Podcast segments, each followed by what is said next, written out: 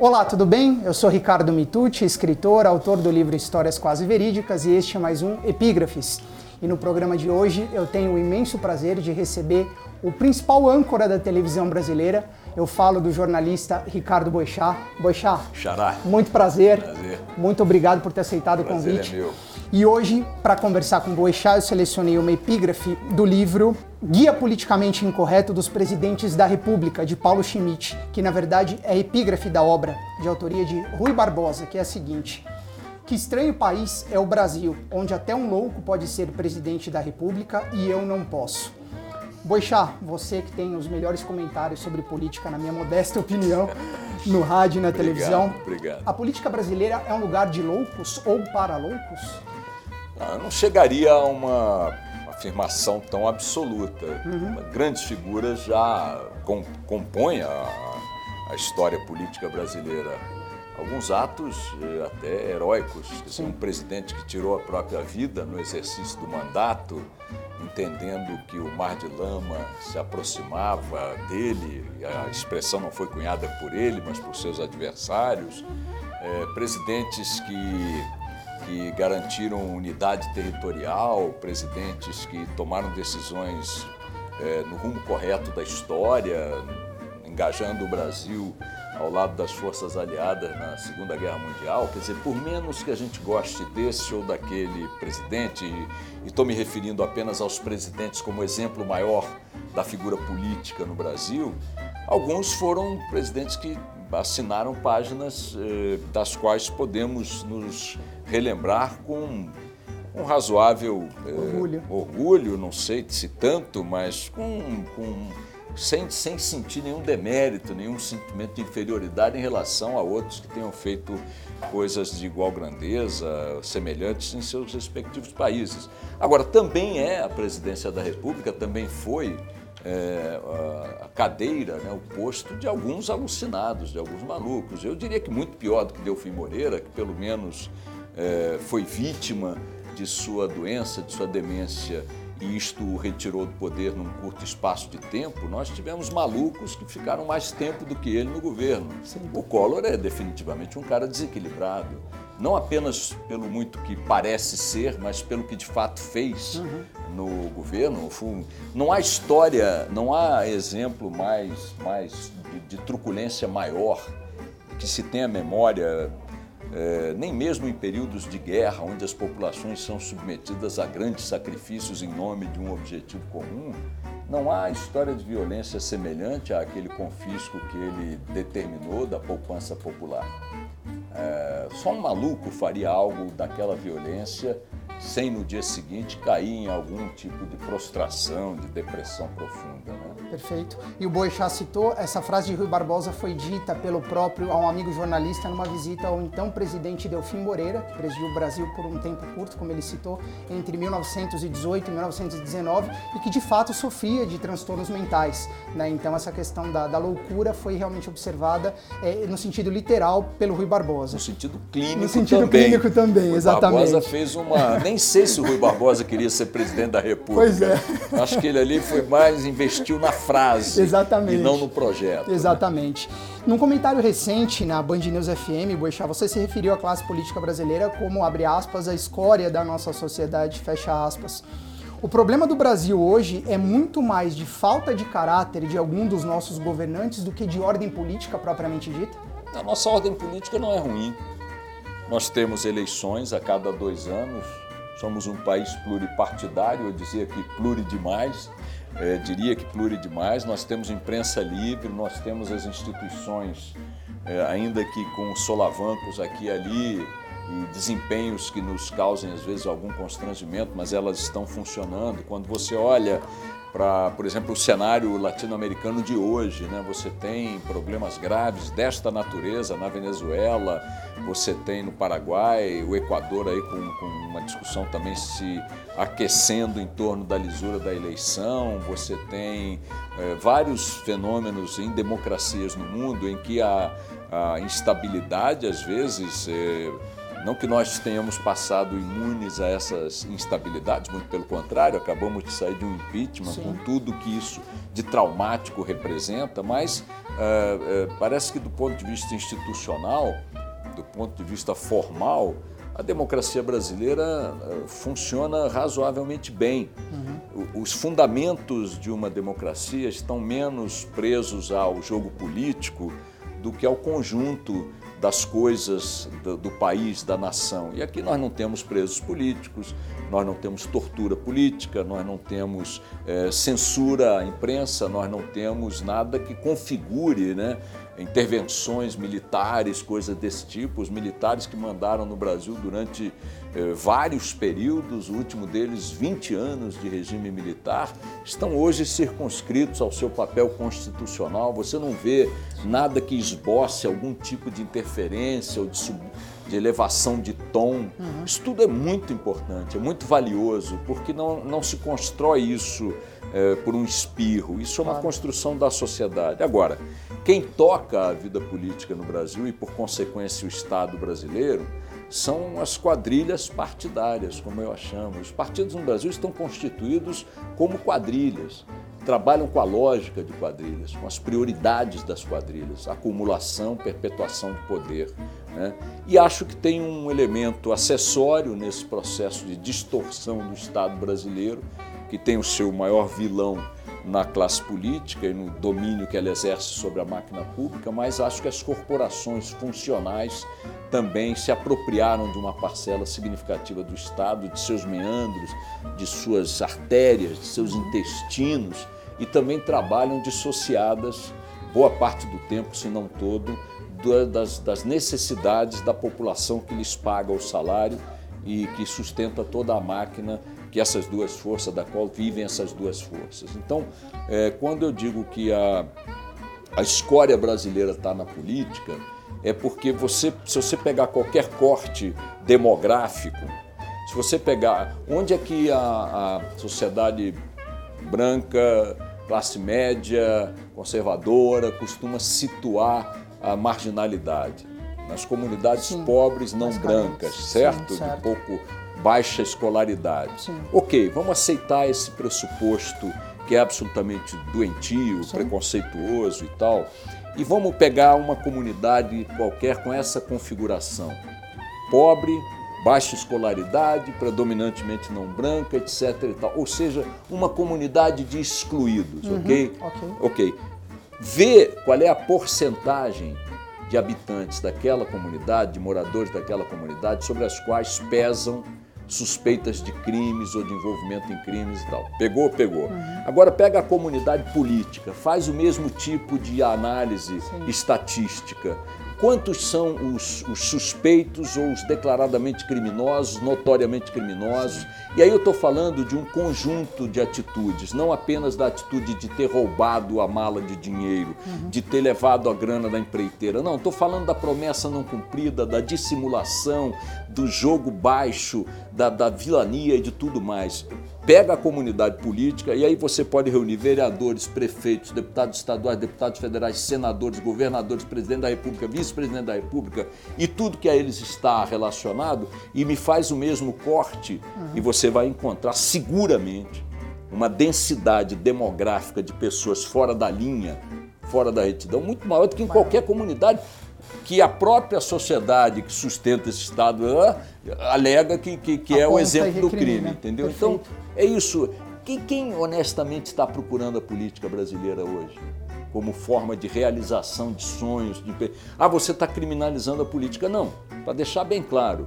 Não existe democracia sem política, claro. não existe política sem políticos e não existem políticos sem partido. Uhum. Então, esses três pilares são fundamentais para a democracia: a política, que é a arte da conciliação, a arte da, da, da, da construção de, de, projetos, de implementação de projetos, os políticos que operacionalizam este debate, esta discussão e, e estes projetos, ouvindo em tese, né, idealmente, a sociedade, não é verdade? Uhum. E os partidos que permitem que eles se organizem segundo bandeiras ou grupo de bandeiras, segundo grupos de programas ou programas. Então, estas estruturas, estes cidadãos, os políticos a, e esta arte, a política, Portanto, a estrutura que são os partidos, os, os seus atores, que são os políticos, e a arte que eles exercitam, que é a política, são indispensáveis.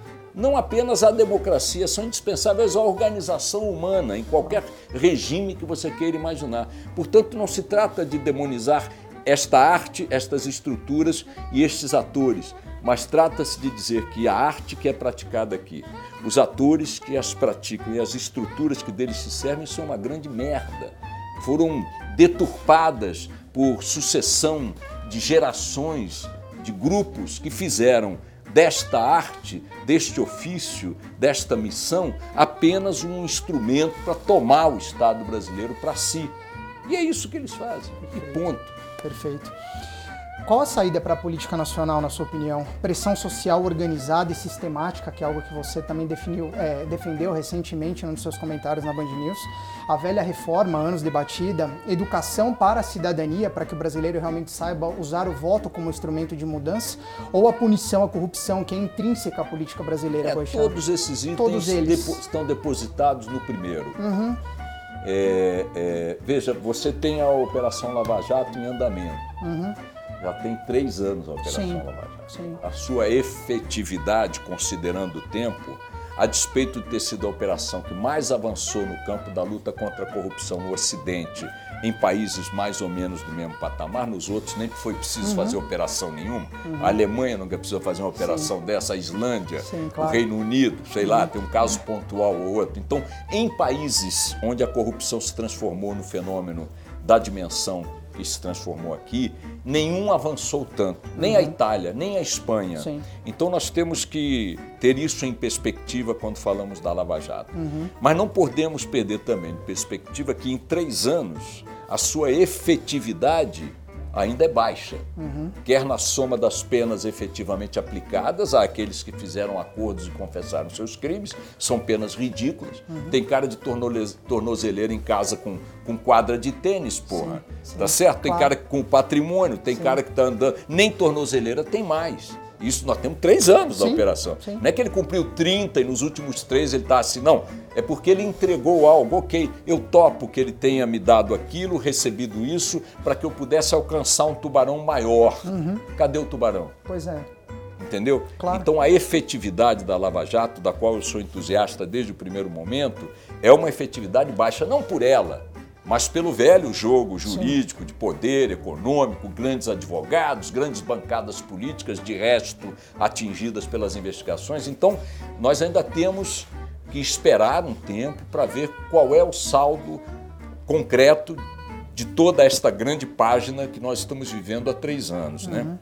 É, é, a reforma política não deve ser chamada de reforma política o que está sendo esboçado aí, é uma redoma política. Você comentou isso. É, parece o nome, mas é outro sentido, é Sim. é uma redoma para proteger.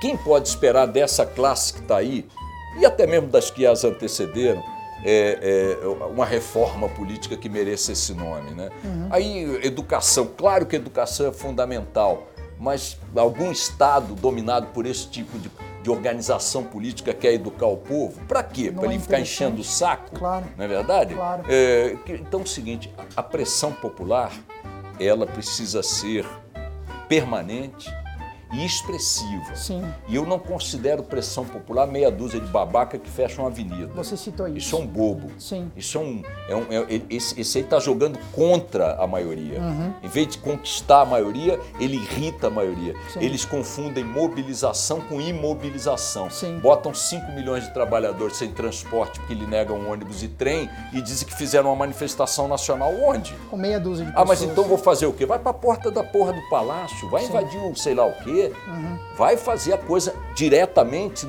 eh, no alvo no é, do, do, teu, problema. do teu opressor. Claro. Que, com quem? Você está com raiva de quem? De mim? Estou é. no ônibus é. indo trabalhar? Estou indo para o hospital? Estou indo claro. para a escola? É, é, o teu problema é comigo? Não, se não é comigo, por que, que tu está me apurreando? Claro. Por que, que, que eu pago tá? Entendeu? Então, claro. vai para a porta do prefeito, do cabeleireiro da mulher, vai para o palácio sei lá de quê, vai para a assembleia não sei das quantas. Isso não tem nada de, de, de, de de vandalismo, não tem nada de. Não, não, não, é ocupação popular, é ação popular. Tem que haver é, é, pressão popular sobre essas estruturas, porque espontaneamente elas não vão fazer nada. E o outro caminho é, é paralelamente, simultaneamente, contar com a possibilidade, que eu considero remota, mas é sempre uma esperança, não há por que ignorar os aparelhos, é, de que as eleições estão a caminho. Sim. Em 2018, eu, eu, eu sou um idiota, então eu já achava que 2016, considerando que em 2016 já havia esse cenário desenhado aí, Sim os, os, personagens centrais estavam todos expostos, à esquerda e à direita, eu achei que 2016 fosse produzir uma reação nas eleições municipais que já sinalizasse uma mudança de humor uhum. por parte do, do eleitorado. Sim. E ao contrário, o que eu vi foi a reafirmação e até expansão do poder do PMDB, do PSDB, etc. E tal. Sim. Eu acho que a solução está em algum outro partido que eu esteja sugerindo aqui, não mas acho que a, a, o início de uma solução está numa faxina no quadro político partidário através do voto. E eu não vi em 2016 nenhum sintoma nessa direção.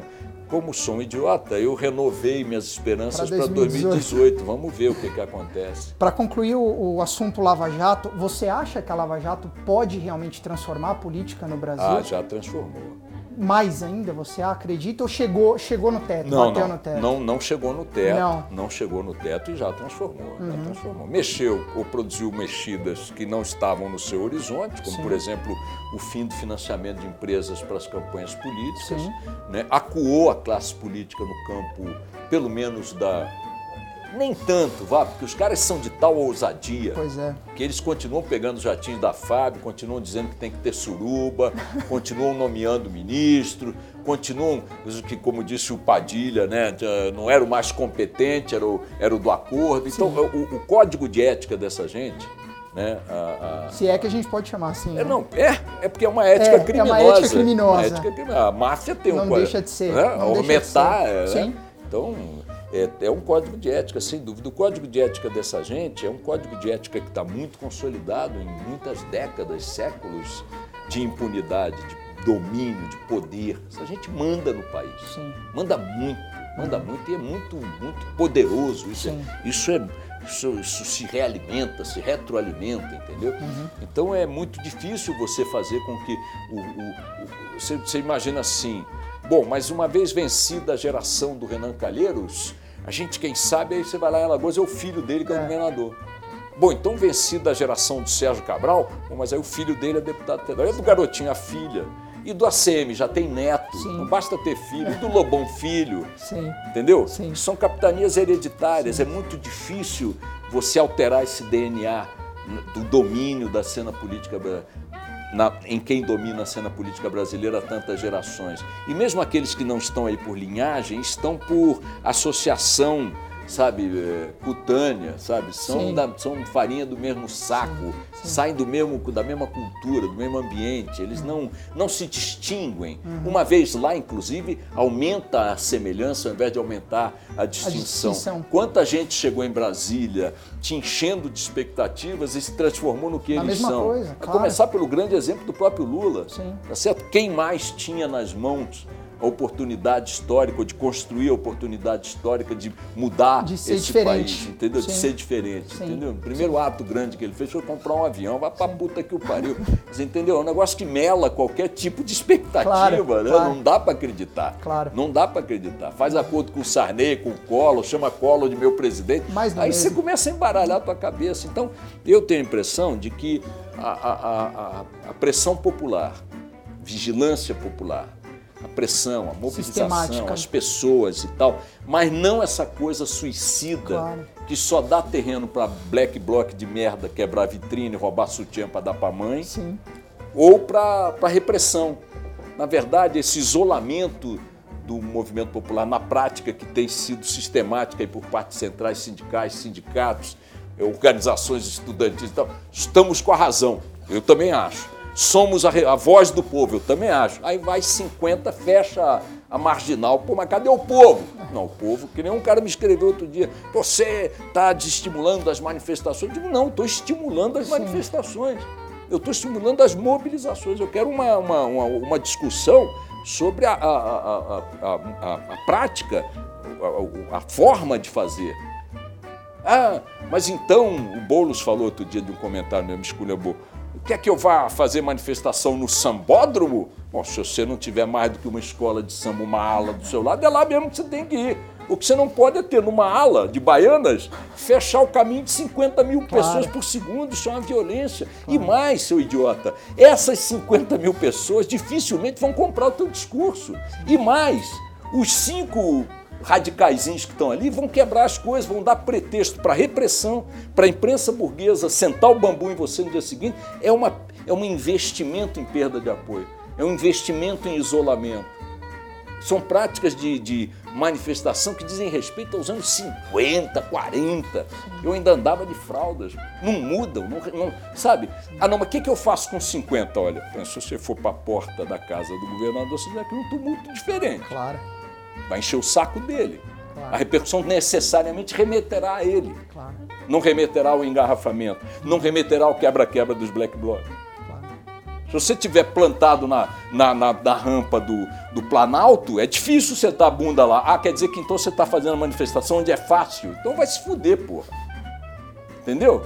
Vai fazer a manifestação onde é difícil e a opinião pública certamente terá outra visão do teu protesto. Notem, eu não estou dando aqui roteiros de ação, uhum. não é meu papel. Claro. O que eu estou dizendo é que esta forma de agir não é uma forma que, que conquista mentes, conquista corações, uhum. conquista alianças, não conquista.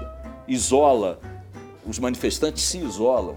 A cada protesto desses, o que eu vejo é um isolamento, um esgotamento, é um fim em si mesmo. Está minguando, né? É, não, não, sei se está minguando, porque aí você tem uma manifestação que puxa um pouco mais Sim, e tal. Mas, mas é o seguinte: perde a força. Os caras ficam trabalhando para eles próprios, para justificar o. Eu discurso para você, você discursa para mim, no dia seguinte nós voltamos lá, fechamos a mesma avenida, fazemos o mesmo discurso, queimamos o mesmo pneu, eu discurso para você, você discursa. Nós já nos convencemos, sim, pô. Sim, claro. Qual é a ampliação que eu tive? a repercussão pública é ruim, uhum. a reação da maioria das pessoas é ruim, a repressão ganha um prato feito para sentar o bambu, com neutralidade ou apoio da, da, da, classe média, da mídia e tal. Entendeu? Certo. Qual é a palavra de ordem que foi para as primeiras páginas dos jornais depois desses quebra-quebra? Nenhuma. Claro. Foi só o conflito, porradaria, não sei o quê. Não tem discussão Vandalismo. do conteúdo, não claro. tem, porque, porque a própria militância que tem a minha simpatia temática é burra. Ela é burra. Ela dá esse pretexto. Enfim, é isso. Para a gente fechar, Boixá, é, você falou em renovação das esperanças nas eleições, mas é, o discurso acaba sendo sempre um pouco mais pessimista quando a gente aborda esse tema. O Brasil está fadado a ser o eterno país do futuro? Eu acho que não. Acho que dá para dá para mudar? Olha, eu, eu vou te dizer o seguinte: esse, esse é, um, é um clichê, mas nem tem como ser diferente. Ah, ah, há uma massa aí de jovens gigantesca que quer um, tem uma outra visão, tem outros instrumentos que gerações anteriores não tinham, uhum. se conectam muito rapidamente e tal. É, eu não sei o que vai ser feito de todo esse aparato tecnológico ao qual eles têm acesso ou o que, que eles vão fazer com isso, né? E se a energia que, que eles têm, ainda bem, vai encontrar um canal aí que, que construa uma, uma realidade diferente. Os números são muito, muito, muito preocupantes. Você tem um, um, um, um é o que o, o, Cristóvão Buarque diz, né? Você tem a educação no Brasil tem números reluzentes e realidades indigentes. Quando você aplica testes de conhecimento, quando você vai tentar ver o que está sendo produzido de conteúdo acadêmico, está um deserto ou quase isso. Os números nesse aspecto são muito ruins. Quer dizer, a qualidade da educação no Brasil, e os próprios estudantes denunciam isso, os professores também, é uma qualidade é, muito precária, declinante. Então, é, é, sem essa base, você vai depender apenas do espontaneísmo, da, da, da, sabe, da chama né? e desses instrumentos que hoje estão disponíveis aí para as pessoas se mobilizarem, se conscientizarem, enfim.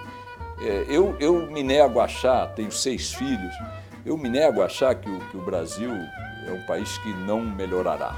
Uhum. Mas acho que o ritmo dessa melhora é, é, é, é bem temerário, é bem temerário. Mas tenho, tenho uma, uma crença nesse fatalismo. É impossível com tantos elementos favoráveis, estruturais mesmo, um, um povo, 200 milhões de pessoas, um grande território, parece discurso de positivista do início Sim. do século passado, mas não é. Não é possível que essa porra não, não vá dar certo. É inaceitável. Sim. É inaceitável. Sim, sim. Entendeu? Então eu tenho, eu acredito nisso. Acho importante a gente preservar os fundamentos, a democracia. Claro. Esse é o nosso maior patrimônio. É só olhar aí para os lados, por aí, pelo mundo, que pois você é. vai ver o quanto, o quanto, quanto não tê-la é trágico. É claro. só lembrar o quando não tivemos. Claro. Não precisamos lutar por ela em qualquer circunstância. E precisamos trabalhar para alterar acho que a, a, espinha dorsal que tem que ser quebrada aí, da lógica dominante há muitos séculos, décadas, é, é a espinha dorsal que, que estabelece a relação entre o Estado e a sociedade. Esse pacto, se é que a gente pode chamar assim, tem que ser destruído e refeito. Uhum. Isso passa por uma intervenção da sociedade, da vontade popular sobre a, a, classe política e suas organizações e sobre as corporações funcionais também é uma questão que precisa ser discutida, é como o Estado, por ele próprio, está lidando com essa sociedade. E não apenas em função é, da hegemonia que os políticos detêm sobre os postos estratégicos. Há também uma cultura do Estado brasileiro, que é uma cultura, em boa dose, divorciada da, dos interesses da sociedade. Essa, esse pacto, Estado de um lado, da sociedade de outro, precisa ser rompido, rompido e partir de uma reorganização, alguma coisa tem que acontecer, sei lá quando. Não me pergunta. É isso Boixá, aí, um abraço. Muito obrigado, obrigado foi um prazer tê-lo no programa mais uma vez. Muito obrigado. Espero que vocês tenham curtido a entrevista. Eu tive aqui com Ricardo Boixá, o principal âncora da televisão brasileira, apresentador do Jornal da Band e comentarista e apresentador da Band News FM. A gente se vê no próximo Epígrafes. Um abraço e até lá.